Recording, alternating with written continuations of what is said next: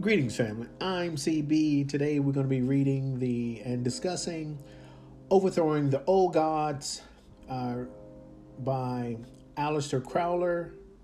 Uh, this book was written by Don Webb. Okay. So let's jump right in. Part one Centers of the Pestilence. Okay, so introduction. Two paths out of the confusion of the world. The world is a confusing place. Various ideologies and commodities, religions, and fads compete for your attention. They want your soul, they want your flesh, and worse still, they want your money. As the pace of human material progress quickens, each little demon and angel shuts for you to join its parade. Oh, shouts. Okay, so as the pace of the human material progress quickens, each little demon and angel shouts for you to join its parade. This has been true for hundreds of years, maybe even thousands of years. These days, the shouts are louder, and the myth that you can go down all the paths at the same time is stronger than ever. The good thing about this mishmash is that many paradigms, old and new, well traveled, or seldom traversed, ancient or modern, intellectual or simple, are available to the seeker. Wow. Many of the paths in the West have their roots in the work of Aleister Crowler.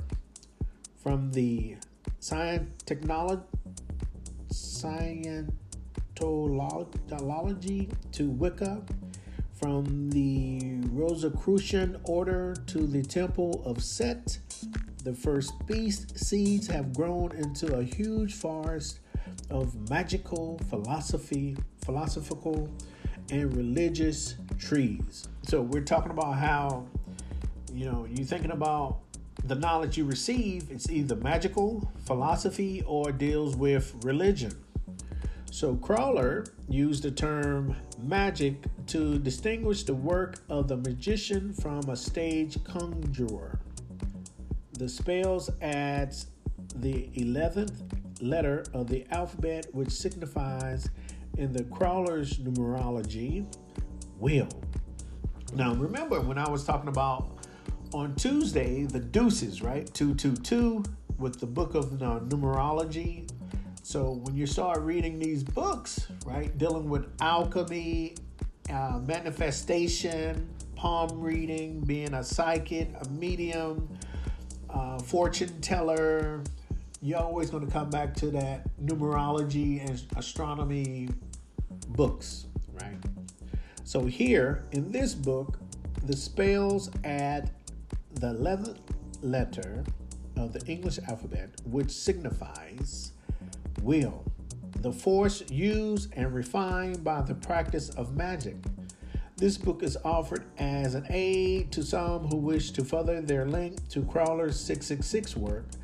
To others, it is a challenge to clarify their thinking. To others, still, an explanation um, of their current spiritual and magical path. It is not written to offend anyone. It is not written as an ultimate word or guide. If it makes you happy, if it makes you think, I am happy. If it makes you do, I am happier still. My viewpoint differs from much of the mainstream occultism I reject the purely pragmatic view of chaos magics. I distrust the righteousness of my right hand path brethren. And you know, he continues on and on and on. Right? So you're talking about the occultism. Now, the letter 666, you know, many people think, uh, you know, even me, when I was raised, was talking about it was Lucifer or the dark people. What, you know, the dark side. Well, it is the dark side. 666 is the uh, background of the African human uh, six electrons, six protons, and six neutrons. So the dark man, or like uh, what's that little Batman thing? The dark side. you know. Or you look at Kanye West little new jam. Even if you're not ready for the day, it cannot always be night. You know, I love that little track because we are the night. We are the blackness.